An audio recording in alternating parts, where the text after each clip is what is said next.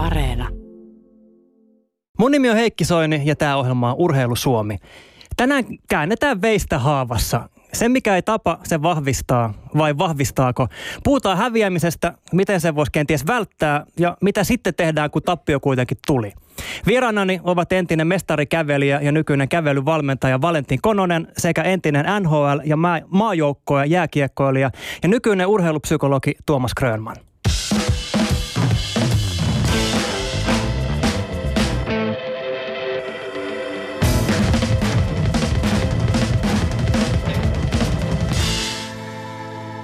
Urheilu Suomi. Jos haluat kommentoida tai kysyä jotain, niin osallistu keskusteluun Yle Puheen etusivun kautta. No, niin kuin normaalisti. Ensin kuitenkin taas suur Urheilu Suomen viikon radiokolumni.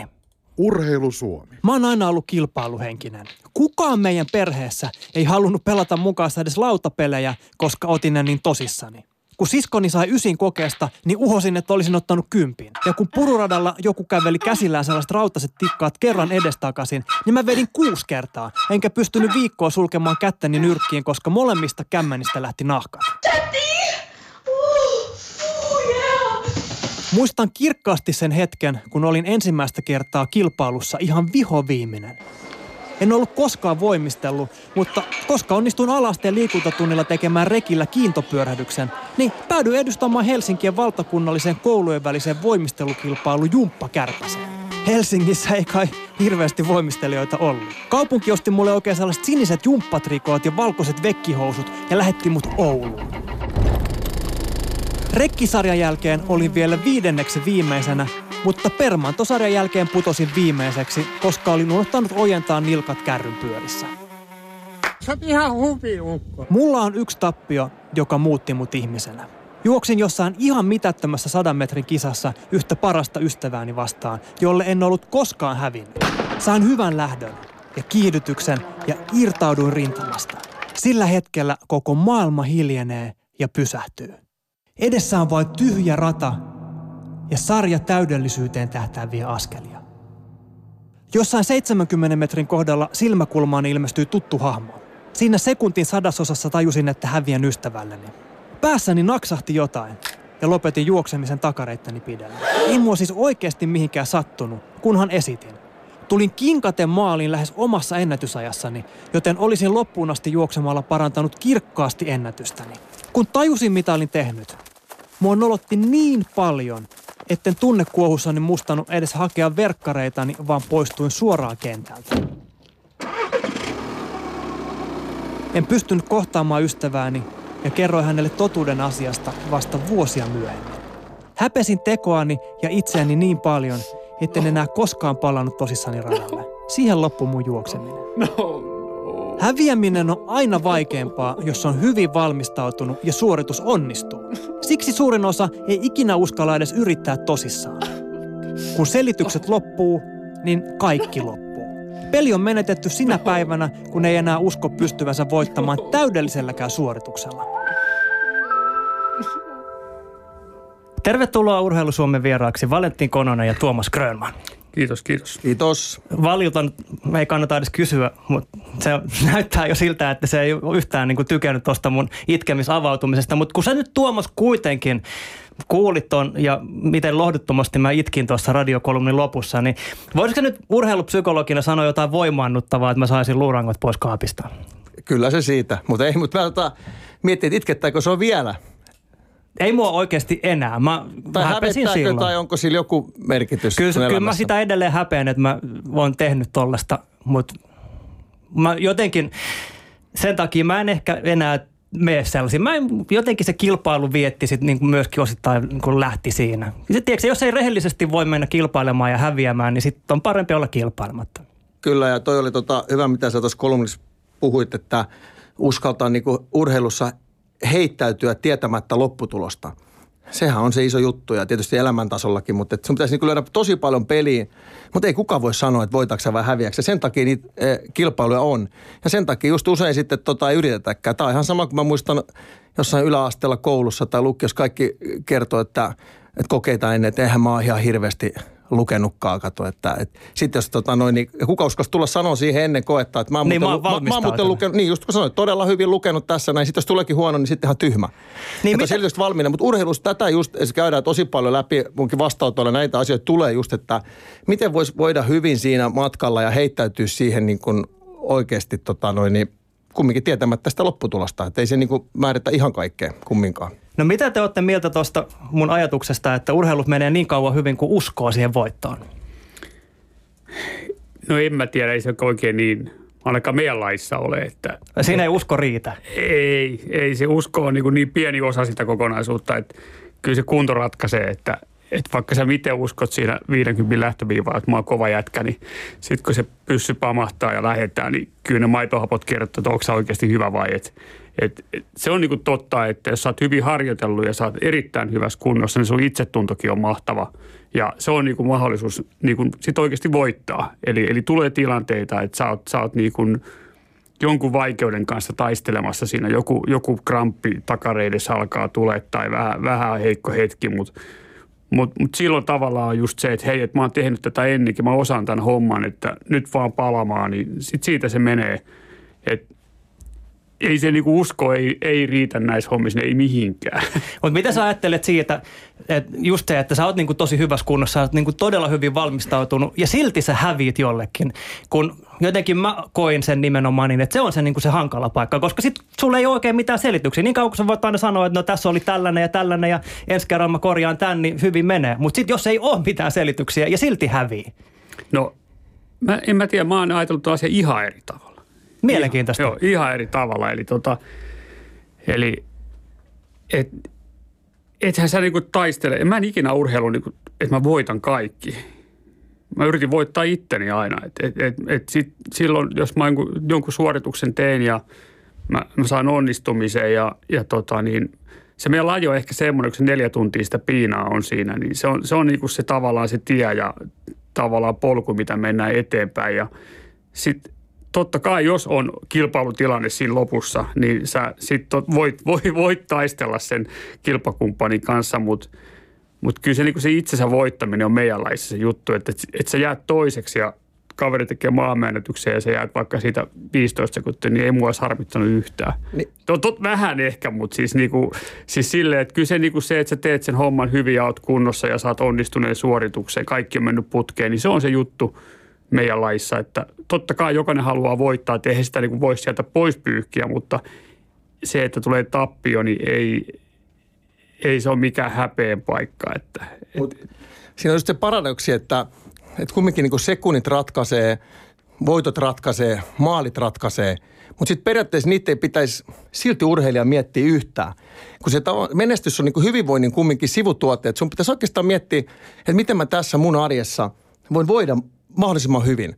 Et mä valitsisin jopa, niin kuin mä sanon, vaikka se on tosi tärkeää se kilpailu, mutta että, että urheilija voisi sanoa, että mä valitsisin tämän elämäntyylin todennäköisesti kaikesta huolimatta, vaikka mä voittaisi yhtäkään mitallia tai en tota noin, niin voittaisi, koska mä voin siinä hyvin. Ja silloin, jos tulee se, kun urheilussa on aika sisäänkirjoitettuna se, että kaikki ei todellakaan mm-hmm. saavuta omia tavoitteita, eikä kaikki saa sitä mitalia, niin sitten kun sulla tulee se, että sä oot vaikka paljon lyönyt peliä ja sä et voitakaan, niin se harmittaa sua todella paljon. Mutta silloin ei tule niitä semmoisia, että, että mä olen uhrannut elämäni ja tulee se tyhjiö, jos seuraa ehkä graavimmillaan jotain alkoholismia tai masennusta tai jotain tällaista. Et jos sä ajattelet kaikkea sitä sun elämää ja harjoittelua vaan välineenä voittaa. Ja sit kun sä et voitakaan tai tulee isoja pettymyksiä, niin silloin sulla tulee just tämä olo, että nyt mä oon uhrannut elämästäni neljä, viisi vuotta. Ja se on sitten murhelaakso. Sitten ollaan niin kuin siellä aika, ruvetaan puhumaan masennuksesta ja kaikista tämmöisistä, mistä tulee kaikenlaista lieveilmiöä. Et se, että sä niin kuin ikään kuin rakastuisit siihen omaan huippuurheilijan arkeen, tätä niin kuin löytäisit ne, niin, kuin, niin silloin sulla on aika hyvät mahdollisuudet menestyä. Mä tuli mieleen sun tästä jutusta teidän lajissakin, niin siellähän on se juttu, että miten sä jaksat harjoitella, miten sä jaksat elää sitä arkea. No sillä, että sä tykkäät siitä. Sä voit hyviä kaikkea sit sulla voi tulla se kova kunto. se juuri, juuri näin, että, että, että valmentajana niin, ja urheilijanakin, niin kyllä mä niin aina sitä niin yritän, yritän niin urhe, urheilijoille kertoa, että hei, että, että, että kun sä teet päivittäisiä ratkaisuja, niin sulle tulee aina risteys vastaan, että meneekö sä tuonne oikealle vai meneekö sä vasemmalle. Mm-hmm. Meneekö mä kymmeneltä nukkumaan vai katsonko mä jonkun tyhmän eh, sarjan TV-stä 12. Tai some, nämä on näitä valintoja. Somejuttu, ne on valinta-asioita. Eli se, että sit kun sä meet sitä polkua niin oikeaan suuntaan monta kertaa, niin sä pääset sinne rantaan. Mutta jos et sä koko ajan seikkailet jossain niin niin kuin sysimetsässä, niin et sä sitä rantaa löydä. Sun pitää niin kuin johdonmukaisesti edetä oikeaan suuntaan ja mä valmentajana mun tehtävä on se, että mä yritän niin kuin haastaa urheilijaa, että onko se muuten miettinyt tätä, onko se miettinyt tätä. Ja mä en välttämättä anna niille vastauksia, Kyllä. koska se, että sä annat annettuna niin kuin vastauksen, niin se ei ikinä sitä niin kuin tiedosta ja omaksu. Et, et, et, ja mutta kyllähän mäkin nyt jo tässä vähän niin kuin ikään kuin kuulin tuolta rivien välistä, että sun mielestä se TV-sarjan kattominen olisi nyt väärä valinta. Ja että nyt jos ne sun valmentajatkin tai valmennettavatkin niin kun kuuntelee tätä, niin kyllähän ne nyt sen tietää varmaankin, että sä oot selkeästi sitä mieltä, vaikka sä et sitä suoraan sano.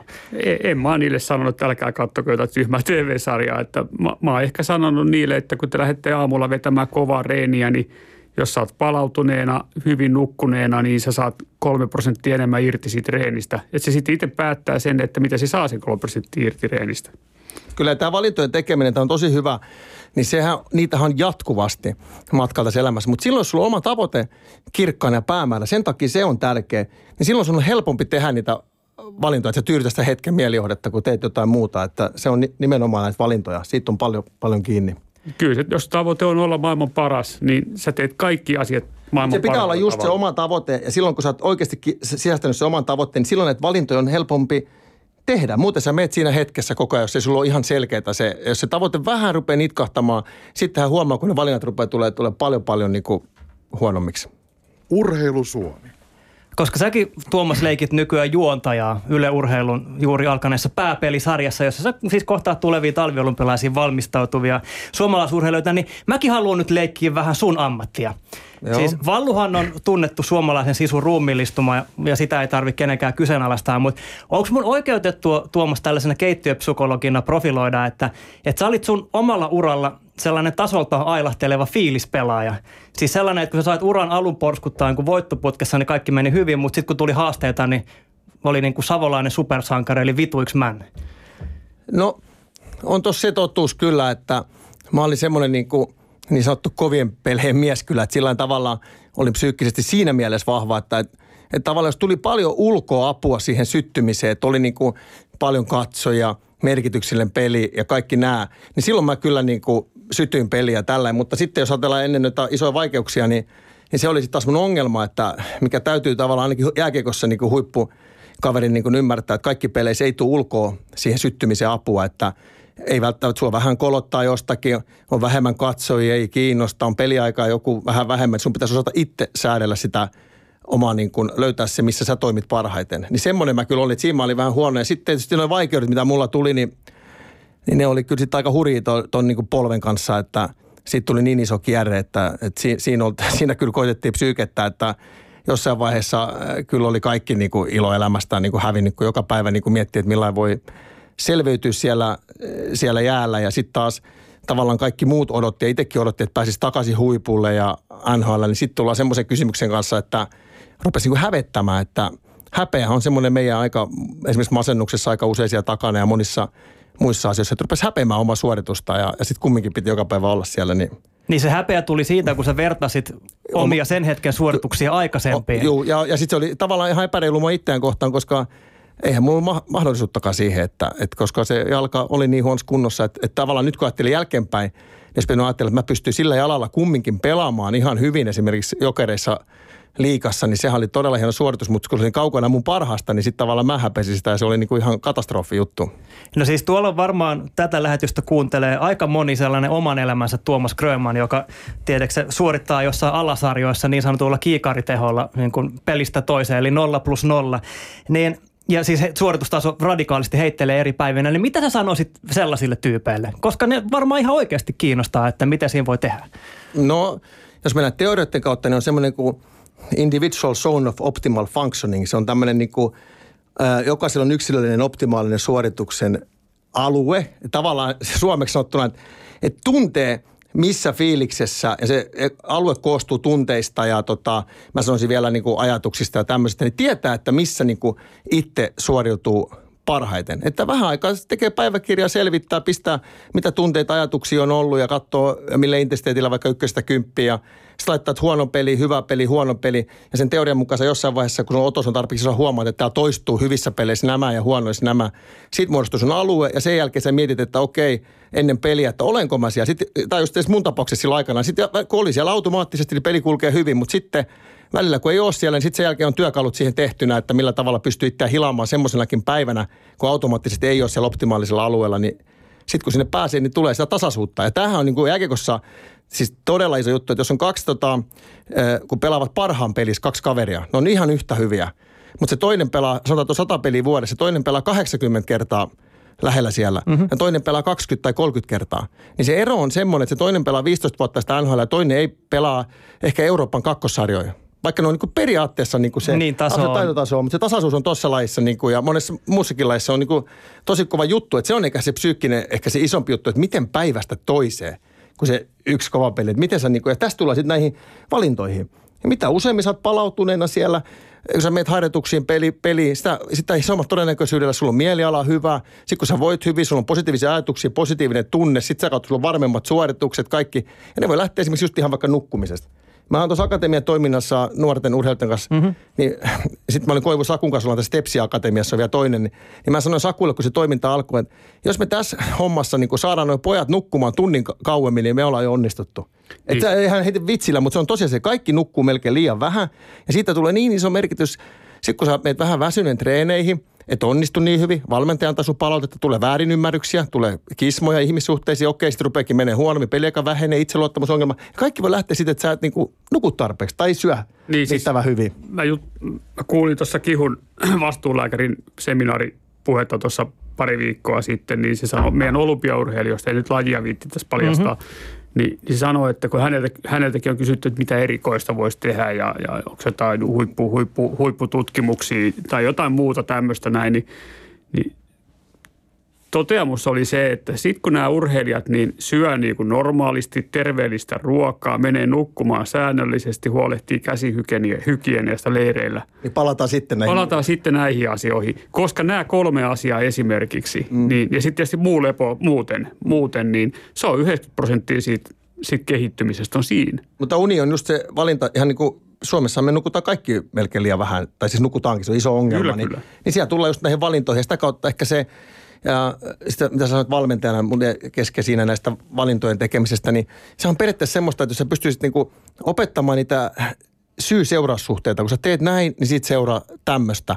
Ja sitten se pitäisi aina linkittyä siihen urheilijan niin omiin tavoitteisiin, että kun se nuori vaikka pelaaja sinne huippuun 16-17-vuotias nuorten maajoukkojen pelaa, niin jos se tykkää tehdä maaleja, se, se, se ymmärtää sen, että musta tosi kiva, kun mä oon kädet pystyssä ja mä teen maaleja. Mutta jos sitten jossain vaiheessa tajuaisikin, että kun mä sen puhelimen tuohon pois – mä menen nukku aikaisemmin, vaikka olisikin kiva keskustelu jossakin tai jotain muuta, niin mä oon useimmin kädet pystyssä. Jos se sen niin oikeasti sisäistää, niin sitten on paljon helpompi tehdä se valinta, kun se linkittyy hänen omaan tavoitteeseen, mutta kun ei ymmärrä sitä syy-seuraussuhdetta, niin, niin kuin, ja sitten kun ne tajusta, että jos sä nukut nyt yhden päivän tai viikon hyvin ja se toinen kaveri vieressä ei nuku ja se tekee niitä maaleja silti. Mutta kun mä selittää, mutta sitten kun nämä kaksi kaveria menee niin, että se toinen onkin vuosi, kaksi, niin yhtäkkiä se toinen onkin tuolla ja se toinen on tässä. Et se, niin, se, se, mikä, siis niin. se on just sitä, että jos miettii vaikka ruokailua ja le, lepoa ja unta. Ei se kerran syö hyvin tai yhden se, viikon. että kun se tekee sitä niin kuin viikosta toiseen, kuukaudesta toiseen, vuodesta toiseen, no – toinen ei tee. Ai ai, nyt kramppas pohja, nyt kramppas jalka ja nyt tulee kaksi viikkoa lepoa. Ja sitten aina mennään niin kuin alaspäin siinä suorituksessa. Ja tehot yksittäisessä harjoituksessa, kun sä tulet väsyneenä. Laskee, laskee. Niin. Ja sitten toinen tekee ihan yhtä hyvä urheilija, siis näin niin kuin paperilla. Ja tavallaan määrällisesti voi harjoitella. I, ihan yhtä määrä. paljon. Niin. Mutta se vaan tasaisesti menee sitä polkua ylöspäin. Toinen tekee aina välillä jyrkkää mutkaa alas ja sitten taas nousee takaisin sinne, missä se ehkä joskus oli. Eli se on semmoista niin kuin hivuttautumista ylöspäin se kehittyminen. Ja sitä on harva tajua, että hei, että jos haluat olla vaikka mun laissa niin kuin maailman paras, mm-hmm. se, on se, se on se viidestä seitsemän vuotta semmoista tasasta tekemistä, niin sit sä ehkä oot hyvä. Mm. Mutta mut, tota, mut jos et sä tee näitä asioita, niin et sä koskaan hyvä. Kyllä. Se on hyvin yksinkertaista. Eilisessä Urheilusuomen TV-lähetyksessä oli yksi puheenvuoro, joka ei jätä mua rauhaan. Ja se oli siis Jani Sievinen, joka oli ollut 200 metrin sekauunissa käytännössä voittamaton koko olympiaadin ajan ennen Atlanta-olympialaisia. Mutta Atlantassa Jani jäi kuitenkin kakkoseksi. Kuunnellaan, kuinka Jani Sievinen puhuu Atlantan olympialaisten hopeamitalista. Urheilu Suomi. Urheilija ottaa sen tilanteen just niin kuin se on.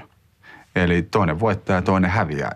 Se pettymys, niin se, se, se tuli vasta sitten niin kuin jälkeenpäin. Ei juteltu isän kanssa yhtään mitään sen jälkeen. Ei muistaakseni edes halattu. Koska kyllä me tiedettiin, niin että oli ihan väärän värinen mitali, mitä, mitä tultiin hakemaan. Ja oikeastaan missään vaiheessa sen jälkeen ei, ei juurikaan olla puhuttu siitä, siis tähän päivään, tähän päivään mennessä. Semmoiset, mitkä on niinku, niinku arkoja asioita ja mihin ei välttämättä ihan selkeitä syytä ole, niin ei semmoisia halua, kun ei mikään pakko, niin niistä myöskään puhua. Oletko Tuomas urheilupsykologina samaa mieltä Sievisen kanssa? Onko jotkut asiat vaan parempi haudata? No joo ja ei, että tuossa tuli tuo viimeinen lause, että jos ei ole pakko, niin sitten, mutta kun me tiedetään, että niin kuin tiede tietää, että ajattelutunne ja käyttäytyminen vaikuttaa toinen toisista todella kovasti, niin jos tämmöinen kova pettymys urheilijalla, niin jos se on semmoinen, että se nousee niin kuin ajatukseen niin kuin epämiellyttävinä ö, erilaisina ajatuksina, mistä seuraa epämiellyttävä tunne, että se tunne generoi lisää epämiellyttäviä ajatuksia, tulee tämmöinen kierre ja tämmöinen juttu, niin totta kai pitäisi. Sitten voisi kysyä, että ehkä just siksi olisi pitänyt ehkä halata sitä, kun se, sanotko ei halattu isän kanssa, kun oli väärä mitalli, mutta tietysti en mä Janin suhun voisi sanoa pistää. Mutta jos on sellainen kokemus, että se, siitä ei tule mitään siitä vanhasta, että ei ole jäänyt mitään mörköä, puhutaan niin kuin, se on vähän niin kuin sama kuin olisi trauma. Että, mutta sitten tietenkin, jos joku muu asia on lähellä sitä jotain pettymystä, jos aina niin kuin herää ne vanhat tunteet ja sitten niin kuin vaikeuttaa sun elämää, niin totta kai niin silloin pitää puhua. Mutta Jani tuossa ainakin sanoi äsken, että ei ole pakko, niin se kuulostaa siltä, että, että se ei haittaa häntä. Että se, sehän se ratkaisee. Jos se haittaa sitä urheilijaa ja hänen elämään, niin sitten pitää niin puhua. Ja, puhua. ja todella usein e, e, kokemus on siitä, että pitää puhua. Usein ne haittaa, mutta ei tietenkään absoluuttisesti aina. No Valluhan oli tietysti Atlantassa itsekin paikalla. Joo, kyllä, kyllä oli. Ja kyllähän niin kuin Jani, mieletön, mieletön urheilija, kuin pioneeri Antti Kasvion kanssa 90-luvulla, niin valtavan duunin teki ja ei siihen ollut mitään, ei siinä ollut kellään niin mitään sanomista siihen, että mä muistan urheilijat ja kaikki, niin oli vähän niin kuin, että... Niin siis tänä päivänä, kun se tapahtui. Niin, siis silloin niin ei, siinä, ei siinä mennä lohduttelemaan, niin kuin, ei ollut niin kuin sanoja niin kuin mennä lohduttelemaan, kun tiesi, että kuinka paljon se otti niin kuin pattiin niin kuin heitä, kun oli kuitenkin ylivoimainen ollut vuosikausia ja näin kävi, että kyllä se niin kuin pysäyttävä, pysäyttävä juttu oli niin kuin edelleenkin ja mä ymmärrän kyllä ton, ymmärrän kyllä ton Janin niin kuin tavallaan ton käsittelyn, että se on niin kuin toiminut noin, että on, on varmaan vaikea päästä yli siitä. Tietysti se, että aina kun tulee tappio, niin, niin, niin tappio on kuitenkin aina niin kuin sen uuden kehityksen alun siemen. Eli se, että jos mä mietin itseänikin joskus aikanaan voittanut jonkun, jonkun ison kisan. Muun muassa maailmanmestaruuden, niin, mitä niin, näitä nyt on. Niin, niin se, että – niin kuin mä pelkäsin aina sitä, että, tai joskus mä kerran olin, että hei, että mä osaan tämän homma. Ja sitten mä jälkikäteen tajunnut, että se oli se pahin virhe, oli se, että mä niin kerran ajattelin, että mä osaan tämän homma. Koska se tappio häviäminen, niin se on aina se, että hei, että mitä voi vielä tehdä paremmin, missä me tehtiin väärin – korjataan se ja ollaan seuraavaksi vielä parempia. No eikö se tapahtunut sulla nimenomaan just tuolla samaisessa Atlantassa? Sinähän sä lähit maailmanmestarina ja sitten... Sitten kävi näin. Olit niin, seitsemäs. Niin, niin, siinä oli monta asiaa. Kaikki me tehtiin siihen kisaan ja nukuttiin varmasti ja syöttiin oikein ja kaikki tehtiin mitä mahdollista, mutta se on se urheilun suola, että et sä voi niinku niitä mitaleita postissa jakaa etukäteen. Niin ja sattumallahan on tietysti laista riippuen, mutta esimerkiksi jääkossa sattumalla hirveä merkitys, mutta sitä ei haluta ikinä – hirveästi ääneen sanoa, kun se tuo semmoista epävarmuutta, niin ei me ihmiset haluta että elämässäkään usko siihen, että ei me tiedetä esimerkiksi milloin me kuollaan. Että sattumalla on iso merkitys. Mutta tässä Jani tapauksessa mun tuli vaan semmoinen mieleen, että kun rupeaa niin jälkikäteen miettimään, että kun tosiaan kun ylivoimainen hän oli ja nyt ei tullut sitä olympiavoittoa, niin, niin mitä, hänet sit, niin kuin, mitä hänellä olisi sitten nyt enemmän, jos hän olisi saanut se, no se mitali olisi enemmän, mutta olisiko jotain muuta niin kuin enemmän? Onko elämä jotenkin eri tavalla, että niin kuin, mun mielestä Janne Ahonen sanoi hyvin, kun se on ollut monta kertaa neljäs – olympialaisissa, mutta hän sanoi silti, että hän haluaisi muistaa sen, että hänet muistettaisiin siitä, että, hän, että kuinka pitkään hän on tehnyt, kuinka hyvää työtä hän on tehnyt niin kuin ylipäätään niin kuin se mäkihyppyn kannalta. Ja onhan se sama juttu, että eihän sitä pois vie sille, että hän oli ihan ylivoimainen sinä vuonna. Että se yksi kisa, että hän oli loistava, paras uimari, joka ei onnistunut siinä kisassa. Ei sen enempää. Et et loppujen lopuksi sitten, että... Et, Ei, ei ne maailmanmestaruudet. siinä kohtaa se ei tietenkään Niin, voi mennä sanoa, kun se uinua, mutta jos sitä niin miettii niin kuin nyt, niin ihan yhtä hyvä uimari se olisi, kun se Niin, voitti. kyllä. Mä, mä ajattelisin hänestä ihan samalla tavalla. Ihan- juuri- ihan loistava juuri pioneeri, Juuri loistava uimari ja sattui nyt käymään jollakin, mikä se kaveri, kun se voitti, se oli tämä veti... Attila Tseene. Niin, veti sattu vetämään jonkun kauhean vedon. Ei se Jani vissi uinu, mä en tarkkaan, uiko se edes huonosti sitä omaa Ei ei. Se vaan uini joku ihan käsittämättömän yhden vedon veti yksi kaveri. Niin, niin, Niin. se oli, oli, oli kova, kova suoritus ja eikä se, Ja olympia hopea hei kumminkin. Mietis tämän päivän uintia, jos niin kuin, kyllä mä aika iloisia, jos joku... herra Jumala, jos Hopeena. tulisi, että niin. Niin kuin mä just tässä mietin, että kun sä puhut siitä, että mistä niin kun ihmiset muistetaan, niin mitä sä Vallu ajattelet siitä, kun susta nyt kun puhutaan, niin ihmiset muistaa niin kuin pari asiaa, josta toinen on siis tämä, josta on niin kuin kokonainen käsite, siis että tekee konoset, eli työntää sormet kurkkuun Helsingin EM-kisoissa 94. Sitten sä vaan niin kuin jatkoit siinä juottopisteellä vähän huuhtelit suuta ja painoit menemään, oli taas seitsemäs. Niin mitä sä ajattelet siitä, että niin kuin on kokonaan käsite olemassa konoset, kun ihmiset tekee sen liikkeen edes? Joo, ei, mua se niinku yhtään vaivaannutakaan. Mä pidän sitä niinku, mä pidän sitä niinku tämmöisenä hauskana juttuna, että kun ei, ei, ei tämä urheilu, mä aina niinku yrittänyt sanoa kaikille, että tämä on kuitenkin elämän tärkein sivuasia tämä urheilu, että et, et, et se pitää niinku laittaa siihen omaa lokeroon tämä homma, että Siis sehän on, vaikka se on tuommoinen vähän huvittava asia, niin se on muista, mitä kannetaan mukana ja ollaan nyt, mitä kuitenkin muistaa, että aika harvalta niin on tämmöistä käsitettä. No se on totta. Ja et miksi, niinku, miksi me niinku oikeasti ollaan urheiltu esimerkiksi huipulla ja miksi sinne niinku semmoisia asioita tehdään? Et onko se se, että meidät muistetaan ja näin ja mitä kaikkea, mutta sitten on, mä oon miettinyt semmoista, kun tämä ihmisen hyvinvointia on mietitty ihan hirveästi niin kuin antiikin filosofit, kaikki kun täällä kerran eletään, että mikä on niin kuin onnellista elämää ja mikä on hyvää. Nyt on semmoinen kuin itsemääräämisteoria selittää aika tällä hetkellä hyvin sitä hyvinvointia.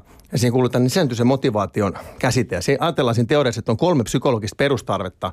Kokee yhteenkuuluvuuden tunnetta, pystyvyyden tunnetta ja sitten vielä autonomian tunnetta. Jos nämä ihminen hakee näiden tyydytystä, siis se universaalit, ihan kaikki, mm-hmm. kaikki ikäisesti joka puolella, myös urheilut. Että se, urheilu on silloin se semmoinen kenttä, mä ainakin näen sen, missä on mahdollisuus niin kuin saavuttaa ja tyydyttää nämä kolme perustarvetta. Kuuluu johonkin porukkaan. Mä oon tässä seurassa, mä identifioidun kävelijöihin, yleisurheilijoihin, jääkiekkoilijaksi, pystyvyyden tunne. Mä koen, kun sä ainakin huipulle päässyt, niin sä aika usein oot kokenut, että mä oon hyvä tässä. Mä osaan tätä. Sitten tulee se pystyvyyden tunne. Sitten autonomian tunne vielä, että voi olla oma itse, toteuttaa itseänsä ja tekee ilman ulkoista pakkoa, näkee oman työnsä tuloksen, kehittymisen, kaikki nämä. Ja jos nämä tyydyttyy ihmisellä, niin se tiedetään, että ihminen motivoituu siitä toiminnasta sisäisesti, missä nämä tapahtuu ja ihminen voi hyvin. Tätähän käytetään esimerkiksi terroristit ja kaikki käyttää tätä yhteenkuuluvuuden tunnetta esimerkiksi hyväkseen, Niin, hyväkseen. kun ihminen haluaa kuulua johonkin porukkaan. Mm. Ja sitten kun ollaan urheilun kanssa tekemisissä, niin se on mahtava paikka ja ainakin kun huipulle päästään, niin silloinhan ne, ketkä siinä on tullut, niin ne on matkan varrella jo onnistunut aika usein ja kokenut sitä semmoista. Niin ehkä siinä on aika sen itsekäskin syy, että sä niinku voit hyvin sen parissa. Vaikka huippuurheilussa on, on helposti sanotaankin, että se on niin kuin, ja sitten ajatellaan näitä comebackia. Miksi tulee aikanaan Michael Schumacher takaisin? Miksi tulee Kimi Räikkönen takaisin? Miksi nämä tekee näitä? Miksi joku Selänne pelaa loputtomiin? Miksi Chris Stelios pelaa viisikymppiseksi ja jotain näitä? Niin ei ne, sit, ei ne, ne löytää sieltä nämä kolme perustarvetta. No ei juttuja. Jos sä menet töihin, niin töistä olisi hyvä löytää. Jos sä oot esimies töissä, niin koita luoda sen ympäristöä, että työntekijät moti, sais nämä perustarpeet tyydytettyä, ne motivoituisi työstä sisääntyisesti ja ne vois hyvin. Niin, mutta ainahan Se on urheilijoilla ei ole sellaista, niin kuin just, just näitä kaikkia. Kun mä, Se onkin se, silloin on vaikeaa. kun mä mietin just esimerkiksi tuota Helsingin EM-kisoja 94, kun mun mielestä sä sanoit sit Vallu sen kisan jälkeen, että vaikka kuinka oksentelit, niin ei kotiyleisön edessä voi keskeyttää. Et siinä menettää kasvonsa ihan totaalisesti. Ja sehän on niin kuin hyvin konkreettinen pelko. Siis sillä niin kuin jotenkin ihmisellä ja urheilijalla, että sä menetät kasvos. Onko sä edelleen samaa mieltä? No kyllä 50 kävelijän pelko on keskeyttäminen. Siis oikeasti. Et, et, et kun siinä mennään eteenpäin ja taistellaan, taistellaan vähän väsyneenä ja, ja se, että sä niin kun annat periksi, niin se on sellainen juttu, just niin kuin sullakin oli, mm-hmm. oli se annat, annat periksi juttu, niin se on se peikko, mitä tavallaan, sähän niin kuin petät itsesi, että et, niin kuin ensisijaisesti sä petät itsesi ja sitten sä petät sen ehkä sen, just sen sun yhteisön ja sitten sä petät Suomen kansan pahimmalla, pahimmilla tapauksissa. Tai sä tunnet näin Ja sen ehkä asian. lajihistoriallinen Niin, niin. tämmöisen arvon, koska 50 matkoilla kaikissa, missä vaan niin se iso arvohan on se sitkeys ja peliksantamattomuus ja se ihan mikä tahansa. On just se. Pitkä matka, maraton, hiihto, kaikki nämä. Niin siinähän se tavallaan niin kuin, se keskeyttäminen on just niin kuin se, että mä en pystynyt siihen, mikä tässä lajissa kaikki huiput ja kaikkien pitäisi pystyä. Tai mä tiedän, tulee mieleen vaan. Just nä, nä, näin se on. No miten, jos nyt puhutaan, kuitenkin tappiot on päivän teema, niin mitkä teidän kaikista niin kuin katkerimmat tappiot on? Mä yritin arvailla sitä tuossa ennen tätä lähetystä ja molemmilla meni pieleen. Siis mä olisin luullut, että, että Vallulla se olisi ollut nimenomaan Atlanta maailmanmestaruuden jälkeen. Odotukset oli varmaan korkealla, mutta sä sanoit, että se on joku muu. Joo, no tietysti se, että mä oon yrittänyt ajatella asiat näin, että me ei mulla ole katkeria tappioita. Ihan tämmöinen pieni, pieni tarkennus. Ne, jos se, ei että- ole pakko. Sun olisi pitänyt päästä aikaisemmin ikä- haastattelemaan, kato Ikävä, heti siihen. ikä, ikävä tappio ehkä näin. Eli se, että kyllä niin kuin mua niin kuin ehkä eniten niin kuin jäänyt mietityttää se viimeinen vuosi 2000. Mä olin, ed- olin, olin keväällä, niin, niin mä tein kaikilla matkoilla käytännössä ennätyksen. Mä olin, mä olin kävellyt alle 3, 40, 50 ensimmäistä kertaa urallani ja mä olin vetänyt kaikin niin, kuin niin vimpan päälle kuin mä osaan. Ja mä kyllä tiesin, että mä lopetan siihen vuoteen. Mä olin päättänyt se jo kaksi vuotta aikaisemmin ja, ja, ja mä, olin, mä olin, olin hyvässä kunnossa. Ja mulla tuli sitten tietysti siinä, mulla oli silloin heinäkuussa oli, oli niinku perhepuolella oli, oli tosi pahoja ongelmia. Mulla tosiaan kuoli niinku sisko ja isä kuoli kolmen päivän välein syöpää siinä, siinä, siinä heinäkuussa. Ja se oli tietysti semmoinen todella kova, siis kuukauttainen kisaa. Mm. Se oli kolmen vuoden prosessi se juttu. Ja sitten mä kuitenkin, Faija oli sanonut, että, että joskus mä kysyin, kun se oli kipeänä, niin lähdekö mä leirille tai jotain, niin se sanoi, että hän nautti, että sä oot siellä leirillä, että hän tietää, että teet oikeaa asiaa, niin mä menin leirille ja viihdyin sit, sitä kautta siellä leirillä. Mm. Niin tota, pääsin hyvään kuntoon, hyvään kuntoon siinä kuitenkin ennen kisaa ja, ja tota, ja, ja sitten kisa ennen, niin itse asiassa edellisenä iltana mulle kävi silleen vikalenkki, niin mulla krampas pohje, pohje, vasen pohje krampas veryttelylenkillä sille tosi ilkeästi. Ja, ja, ja, tota, ja, ja tota, niin sitten menin kämpille ja, ja sitten kisa tuli, niin se vähän vaivasi se, polvi, se vasen pohja mua koko ajan, se pikku kramppi. En mä sitten ole varmaan, onko mä se koskaan edes puhunutkaan siitä. Niin, niin, tota, niin se vähän häiritsi niin kuin sitä vasenta niin kuin polvea ja, ja, ja mä, se jäi vähän koukkuun siinä kisassa. Mä tunsin sen, että se jäi vähän koukkuun. Niin Ja- totta kai tollainen joo, vaikuttaa. Joo. Ja mä olin kuitenkin tehnyt, siis vuoden aikana mä olin tehnyt taktiikan valmiiksi jokaisella lenkillä, että miten mä siinä kisassa tuun tekemään. Mulla oli yksi vastustaja siinä kisassa, oli tämän Puolan, Puolan poika, semmoinen kuin Robert Korseniowski. Ja mä tiesin, että se on semmoinen kaveri, että sitä mun on tosi vaikea voittaa. Että sillä on niin älyttömän kovat ominaisuudet. Ja mä olin päättänyt, että mä lähden puolentoista tunnin kohdalla, mä lähden irti. Että mä en, mä en, jos mä viimeiselle vitoselle jätän, jätän siinä kisassa, niin mä en voi voittaa sitä kaveria. Se oli niin nopea. Ja mä lähdin irti ja mä olin irti. Mä en muista, oliko mä 2-30 sekuntia keulassa siinä. Sitten mä sippasin vähän, kaveri tuli takaa ja sitten jossain 40 kilsan kohdalla mä olin neljäntenä tai viidentenä. Sitten mä vähän niin kuin sain sieltä taas niin kuin pikkasen, pikkasen potkua ja mulla oli pari punaista taulussa, eli kolmesta lentää ulos. Mm-hmm. Ja mä tiesin, että se ei ihan mene se polvi niin kuin suoraksi. Mä ajattelin, että mä en viitti nyt alkaa niin kuin himmailemaan, että mä yritän saada sen mitalin. Ja 40, olisiko se ollut 5,7 kohdalla tai jotain, niin sitten tuli se viimeinen punainen tuli siihen ja hopeamitali oli siinä ihan siis viiden sekunnin päässä. Mä olin, mä olin saamassa sitä kaveria kiinni ja mut sitten otettiin pois. Ja, ja tota, niin sit vielä vähän, jos katkeruutta haetaan. haetaan vaan. katkeruutta haetaan, niin, tota, niin tosiaan niin 46, 45 kilsaa takana ja kolmas punainen ja sitten se oli toinen oli meksikolainen. Mä sain meksikolaiselta tuomarilta sen punaisen vielä.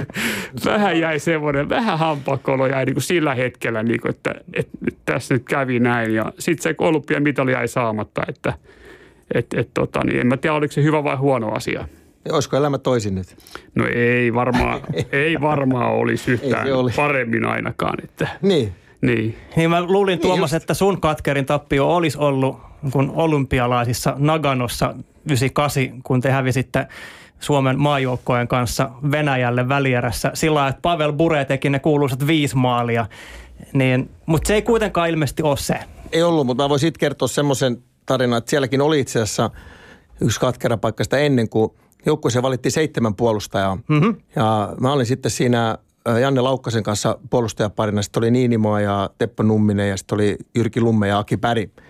Kimmo Timonen oli seitsemäs puolustaja, mikä sitten ura oli tietysti, tiedetään nyt, että yli tuhat peliä NHL ja Stanley Cupit ja näin. No sitten alkoi turnaus ja pelattiin sillä kuudella puolustajalla ja eka peli hävitti Tsekeille 3-1.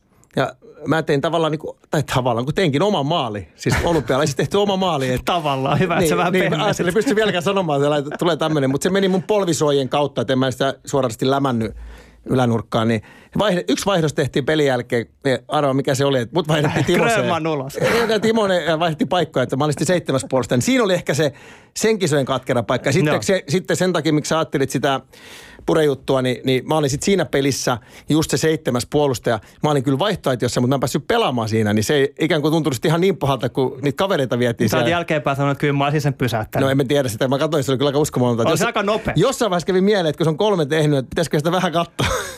Mutta mut joka kisathan päättyi hienosti historialliseen Niin, pronssiin, ei, ei, ei, siinä mitään, mutta se mun katkerin paikka liittyy myös maajoukkueeseen. No, tietysti ihan katkera, tai en tiedä katkera, mutta kyllähän se isoin pettymys on ne loukkaantumiset, että, että jos, jos tota, mä olisin pystynyt pelaamaan, niin, niin kuin se, just sen olympiavuoden jälkeen mulla meni polvi pahasti ja sitä leikattiin yhdeksän kertaa yhteensä ja ei tullut kertaakaan kuntoon, mä olin 24-vuotias silloin. Mutta mä pelasin kyllä, mutta repalaisella polvella ja sen takia ehkä tämä, mitä mä kohta kerron tämän katkeran paikan, on jäänyt ehkä vaivaamaan, jos mä olisin niin kuin pysynyt terveenä ja pelannut normaalisti nhl ja tämmöisen, niin mä uskon, että mä en tätäkään asiaa ehkä miettisi, olisi ikinä miettinyt. Mutta se oli semmoinen tilanne, että me oltiin silloin tota, Turussa ja siellä oli Koivu Saku, Kiprosovin veljekset, ää, Raimo Summanen, Jere Lehtinen meidän joukkueessa ja Antti Aalto. Se oli 20 tuleva NHL-pelaaja, mutta silloin oli 17-20-vuotiaita nuoria, nuoria kaikki.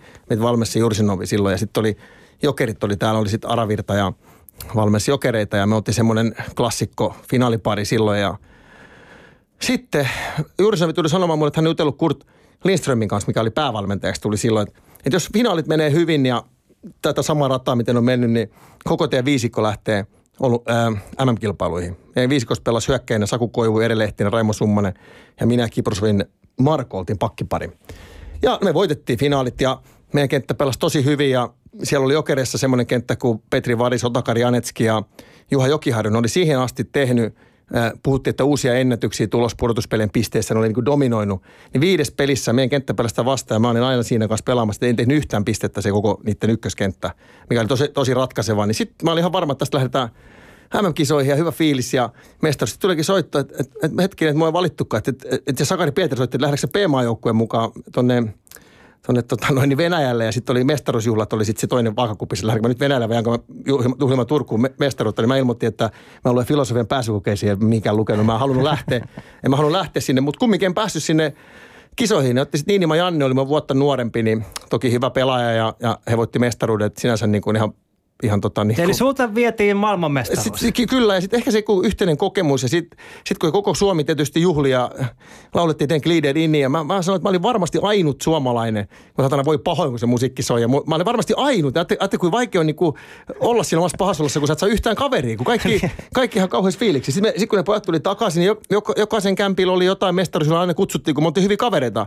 Koivu Ja sä menit kaikki. kuitenkin. Totta kai mä olin aina. Mä siellä olit se ainoa, joka Ei, kyllä, murjotti mäkin- siellä. Ei, kyllä mäkin siellä sitten Gliderin lauloja ja olin poikien puolesta iloinen, mutta se oli todella vaikeaa, kun siinä tuli se, niin kuin, mä koin sen epäoikeudenmukaiseksi. Mä koin suoraan sen- semmoisen niin epäoikeudenmukaisuuden siinä, niin se, se siinä ehkä oli isompi kuin se maailmanmestaruuskaan, mutta se on semmoinen, mikä on jäänyt, mutta ei se, ei se mun niin kuin enää, ja täytyy se muistaa just se, että jos siinä olisi ollut tota, ehkä se ura olisi mennyt sit niin kuin se piti ilman loukkaantumisia, niin mä uskon, että tämäkin olisi ollut lievempi. Mutta mun mielestä mä olisin ansainnut se. Ja pelipaitakin oli painettu, mutta ei sitä sitten saatu pistää päälle. Sä et ikinä saanut pitää, pitää maailmanmestaruusjuhlia sillä, että sä olisit voittanut. Ja nyt on elokuvakin vielä. No nyt on elokuvassa, voisit olla siinä Mä isossa roolissa itse ja tietysti. itse itseäsi, totta kai. niin. Hei, puhutaan Vallu nyt sun valmentajuudesta, koska viime kesänä järjestettiin yleisurheilu MM-kisat Lontoossa ja sun kaksi valmennettavaa kävelijä Taku Partanen ja Jarkko Kinnunen käveli kisoissa 50 kävelyn, niin kuin tietysti voi saatto olettaakin. Ja lopputulos oli jotain ihan muuta kuin tavoite.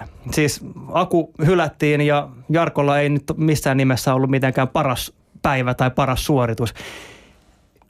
Mitä sitä valmentajana miettii tuollaisen kisan jälkeen, kun valmennettavilla menee pieleen? Sä oot nyt puhunut niin kuin itsestäsi urheilijana, mutta nimenomaan valmentajana. No, kyllähän tietysti valmentajana mä aina, aina tietysti lähden ensisijaisesti miettimään niitä asioita, mihin mä oon pystynyt itse vaikuttaa. Eli, eli, eli siihen valmennukseen ja leiritykseen ja kaikkeen tähän, tähän asiaan ja yrittänyt niin kuin analysoida sit sieltä, että mitkä on ollut niitä elementtejä, että mitä mä olisin voinut kanssa tehdä siinä paremmin.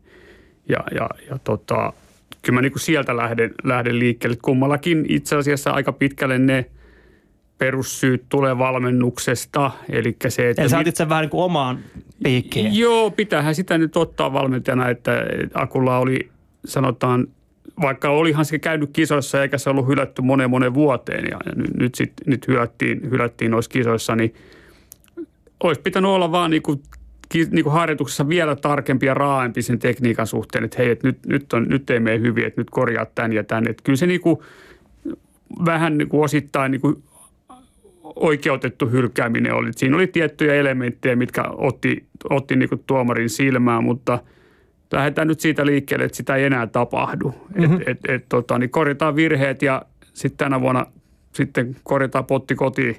Eli ei muuta kuin niinku nokka pystyy eteenpäin. Että. No mitä sä sanoit Akulle ja Jarkolle sen kisan jälkeen? Miten valmentaja tuollaisessa tilanteessa hoitaa sen? kyllä, me niinku keskust, kyllä mä oon yrittänyt niinku keskustella ne asiat läpi. Et, et, et, tota, jos nyt vaikka Aku miettii kisaa, niin mä sitten sanoin, että, ja itsekin sanoin, että hänellä oli ihan älyttömän hyvä olo siinä kisassa. Että niinku kunnollisesti oli mennyt kaikki ihan vimpan päälle ja hän sanoi, että 27 kilometrin kohdalla, kun hänet hylättiin, sanoi, että hän oli niinku, hän ikinä ollut niin hyvä voimainen. Eli se taas kertoo hänen kohdaltaan sitä, että siellä oli paljon hyvää siinä hommassa. Et, et pidetään se hyvä ja otetaan se huono pois. Ja Jarkon kohdalla sitten taas toisaalta, niin, niin, niin silloin oli semmoista ylikunto-oiretta koko vuoden. Oli, oli. Mä, oon tietysti, mä oon pari vuotta valmentanut Jarkko ja Jarkko sanoi mulle aikana, kun mä aloitin valmentaa häntä, että hän haluaa päästä niin kuin paremmalle tasolle. Ja mä sanoin, että okei, että sitten aletaan reenaa kovaa. Ja me ollaan reenattu, mä oon reenauttanut sitä kovaa. Ja, ja pointti on se, että kun reenataan kovaa, niin siinä on aina meidän laissa se riski, että mennään vähän yli.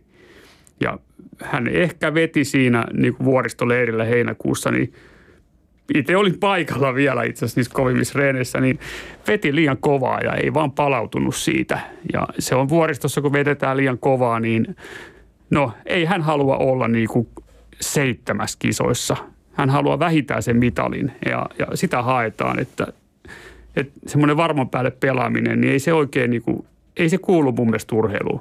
No, mutta, mutta jos oikein muistan, niin se, tässä puhuttiin aikaisemminkin siitä, että uskaltaa heittäytyä, niin, niin mun mielestä Jarkko silloin ennen niitä kisoja, niin se uskalsi sanoa, niin kuin, mun mielestä se lähti sinne, jos mä oikein muistan, niin sanoi, että, että nyt tavoitellaan ja lähti niin kuin kovilla tavoitteilla. Ja sitten kumminkin se ei mennyt ihan niin hyvin, mutta silloin oli rohkeutta sanoa se. Joo, ja kyllä. Silloin ennen kisaa mä mun muistan. Mielestä ei sinne nyt kannata lähteä niin kuin himmailemaan ja hakemaan jotain kymmenettä siellä. Joo, ja, mutta se, sekin uskaltaa sanoa myös sen, että se pitäisi meidän ehkä oppia, että ei sit, kun sehän pelätään sitä, että sitten kaikki nauraa, että kato, mitä sä meinasit lähteä jotain mitalia hakemaan, nyt sä oot tossa noin hoipertelet. Mutta se mun mielestä se on rohkeutta, pitää uskaltaa sanoa ja pitäisi meidän ymmärtää. Ja, sit Mm, muuten, muutenkin, ja muutenkin tämä ehkä vielä menee tähän urheilijoiden, niin kuin satella olympialaisia, eihän mitä tahansa arvokisoja, niin, niin mua ottaa ainakin päähän se, se turistikeskustelu, tota noin, niin mitä käydään sitten. Että Niin väheksytään Ihan urheilijoita. turisti. Sä oot, niin, ja just, että, että olen puhunut jotenkin urheilijoiden kanssa, kun Amerikassa taas sitten, no jotain, ei siellä tietenkään kaikki ihan hyviä, mutta jotain hyvää, niin siellä niin kuin arvostetaan sitä niin kuin olympiaurheilijaa. Ja sä oot olympiaurheilija, jos sä saat mitali tai voitat, niin se on niin kuin todella iso bonus, että, että kyllä sä nyt melkein laisku laisu, jos sä tuolla olympiallisessa olet, niin kyllä sä oot kova urheilija. Ja sä Mm, voit se on ihan, ihan ei, totta. ei sun tarvitse sanoa turistiksi semmoista ihmistä niin kuin täällä ikinä mun mielestä. Se on mutta ihan totta. Suomessa, ei, Suomessa tulee niin helposti, että jos ei mene tämä pieni maa, joku ei voita mitalin, niin se on turisti. Kyllä se on totta, että Amerikassa niin siellä on kaksi tasoa. Niin kuin, niin. Niin. niin kuin, it, se olympian tai sitten se on gold medalist. Niin sä voit sanoa olympian, niin sä voit sanoa olympiaurheilija, se on arvosta siitä, Niin, se, on, eihän se, on, täällä. se on iso, iso status siellä, että, että meillä, meillä niin kuin on just tätä. Mä olen olympiaturisti tai, tai mitalisti. Niin, se on niin se se on pikkasen epäreilu niin kuin urheilijoille mun mielestä, niin kuin, kun tietää mitä ne tekee niin kuin arjessa. Niin, niin, se, todella ei, ei sinne kukaan tosiaankaan, niin kuin ne, ne tekee kaikki tyyli kymmenen vuotta vähintään töitä. Niin, kuin Niin, sit turisti siihen. Niin, ja sitten turistiksi haukutaan. niin. No miten tuollaisessa, nyt jos miettii Vallu, nyt just sun urheilijoita, vaikka nyt Akua ja Jarkkoa, ja niin kuin sitäkin Tuomas sanoit, että ennen kisaa, niin hehän on aika itsevarmoja ja jopa niin kuin sanoo, että kaikki on mennyt tosi hyvin ja, ja hyvältä tuntuu.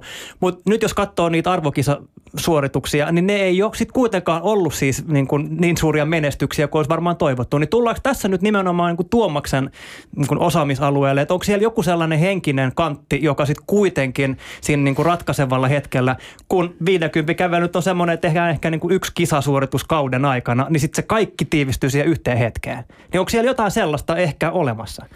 No kyllä niin kuin, tietysti voin puhua tästä omasta, omasta puolesta ja omista urheilijoista, niin, niin en, en lähde tekemään analyysiä koko olympiajoukkueesta. Niin, niin, niin kyllä, kyllä niin kuin tämä, mä luulen, että tämä henkinen kantti ei ehkä meillä. Kyllä me ollaan niin kuin sitä pidetty valmennusohjelmassa tämmöistä niin kuin psykologista valmennusta. Ollaan pidetty itse asiassa, niin kuin mä oon pitänyt, Aku kun tuli mun valmennukseen, niin mä sanoin, että tämä olisi semmoinen homma, että – että jos sä haluat ottaa sen vielä sen minuutin siinä lopussa itsestäsi irti, niin mä suosittelen, että meet tämmöiseen, tämmöiseen tota niin, niin kuin meidän, meidän käyttämällä tota, niin urheilupsykologille, että, että, että hän, hän voi auttaa sua just näissä tilanteissa. Et, ja, ja sama sitten Jarkollakin, niin mä oon, mä oon niin kuin ohjannut, ohjannut hänet niin kuin psykologiseen valmennukseen. Et, et Suomessa niin kuin edelleenkin pystyt varmaan niin allekirjoittamaan, että puhutaan psykologisesta valmennuksesta, urheilupsykologista, niin lähtökohtana on se, että sulla on joku ongelma. Ne, kyllä. Mun mielestä ei se ole ongelma, vaan siis se, että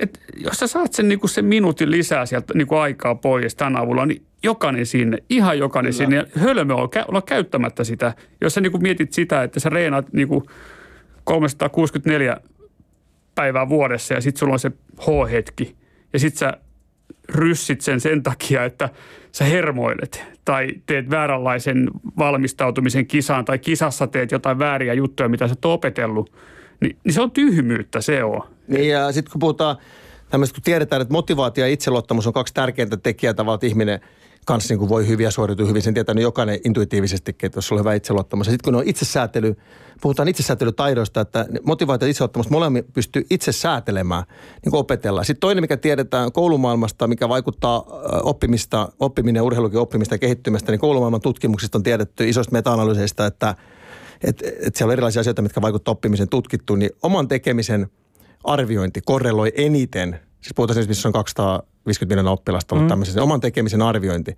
Niin sama urheilussa yksilölait on taas parempia kuin tietysti ehkä pako edessäkin, mitä esimerkiksi joukkueelaissa, mutta että sä oppisit niin kuin nuoresta saakka niin kuin arvioimaan omaa tekemistä, näitä syy-seuraussuhteita. Mä, te, mä oon tämmöinen, mitä mä voin tässä tehdä, miten tämä vaikuttaa muuhun, mitä mä teen näin, niin, niin se on sen oppimisen kehittymisen kannalta todella tärkeää. Ja sitten urheilupsykologiksi just, että ihan yksinkertaisesti sekin, että onko laji kuin laji, niin käy läpi kulminaatiopisteet, mitkä on semmoisia itselle vaikeita, vaikka haastavia tilanteita itseluottamuksen kannalta, harjoituskaudella käy niitä läpi. Sitten miettii niihin ihan ennalta niin kuin tietyt niin kuin toimintamallit. Ne on monesti tiettyjä ajatusmalleja, koska se ajatus vaikuttaa, sä rupeat miettimään, että mä en jaksa, mä en jaksa, mä en jaksa. Sitten tulee väsymyksen tunne, luovuttamisen tunne ja käyttäytymisen vaikuttaa, että sä voit luovuttaa. No tämähän on ja, se... semmoisen, kun sä tunnistat, niin sitten sit sulla on vaikka ennalta mietittynä jotain, että vaikka ajattelit jollakin toisella tavalla, no, suuntaat ajatuksen muualle positiivisen itsesäättelyyn, niin, niin tämmöisiä, se on, se tämmöisiä kaikki on hyvin, niin urheilupsykologissa on yksi osa. Ihan sama kuin harjoitellaan kaikki fysiikkaa ja kaikkea muuta. Ja siihenkin voi sanoa sitten aina ennen, että, että nuku ja syö ensiksi hyvin. Ja jutellaan sitten, että miten sun mieliala ja näin. Mutta sekin on joskus sitä, tai onkin sitä psyykkistä valmistusta, että käydään läpi näitä arkirutiineita ja saadaan suunnitelmia, tavoitteasettelua, ihan niin kuin kaikenlaisia asiaa.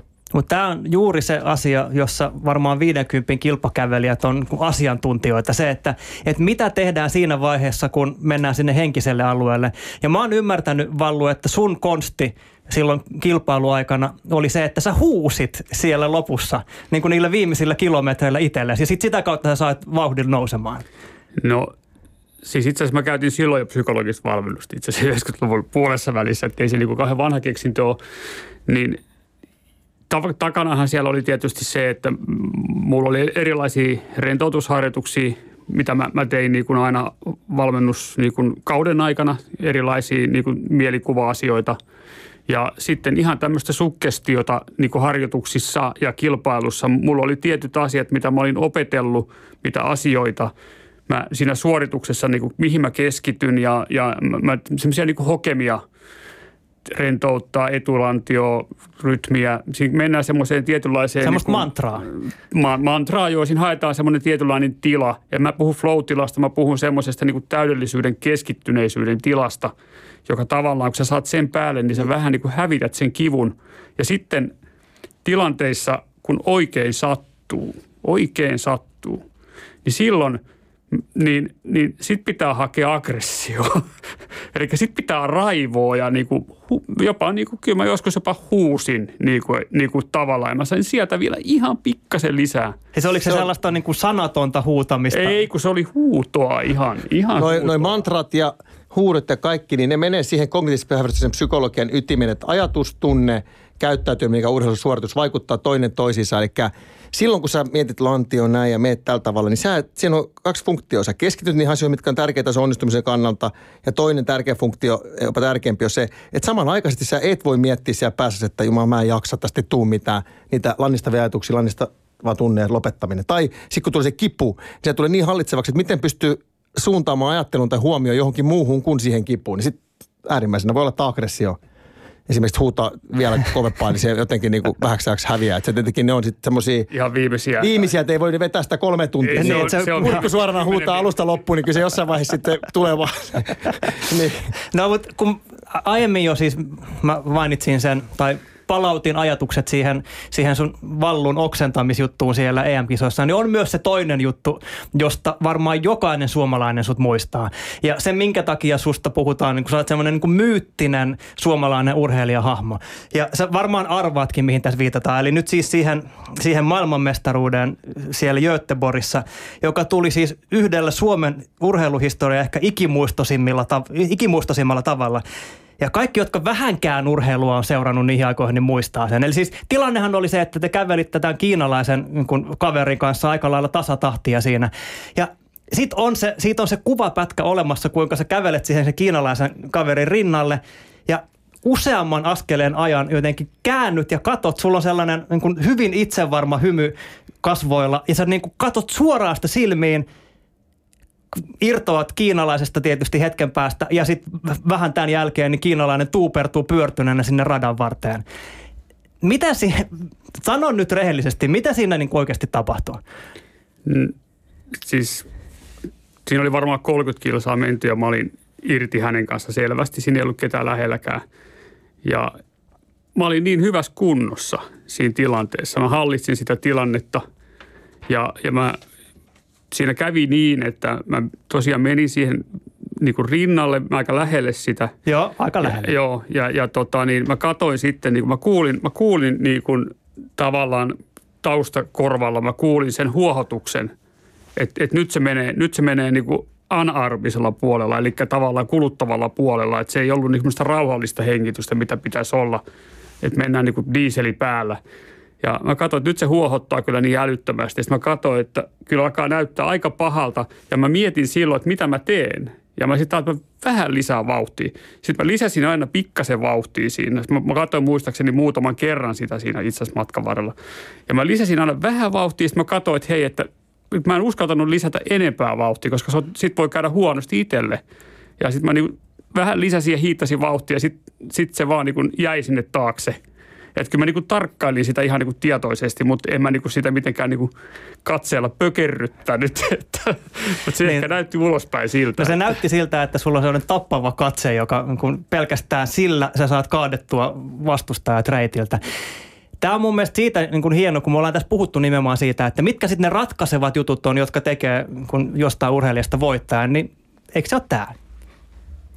On, se ratkaisevat on oikeastaan, mä sanoisin just se, että niinku osaa arvioida omaa tekemistä, osaa säädellä ää, itse tätä omaa elämää ja tietyllä tavalla sitten se, että se rakastuu siihen omaan huippurheilijan arkea pystyy sitä toteuttamaan, niin kyllä, ne on ne asioita.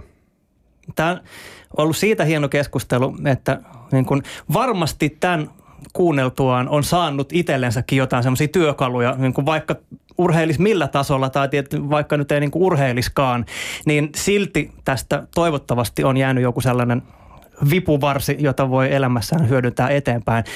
Kiitos molemmille Valentin Kononen ja Tuomas Grönman tästä hienosta keskustelusta. Kiitos. Kiitos.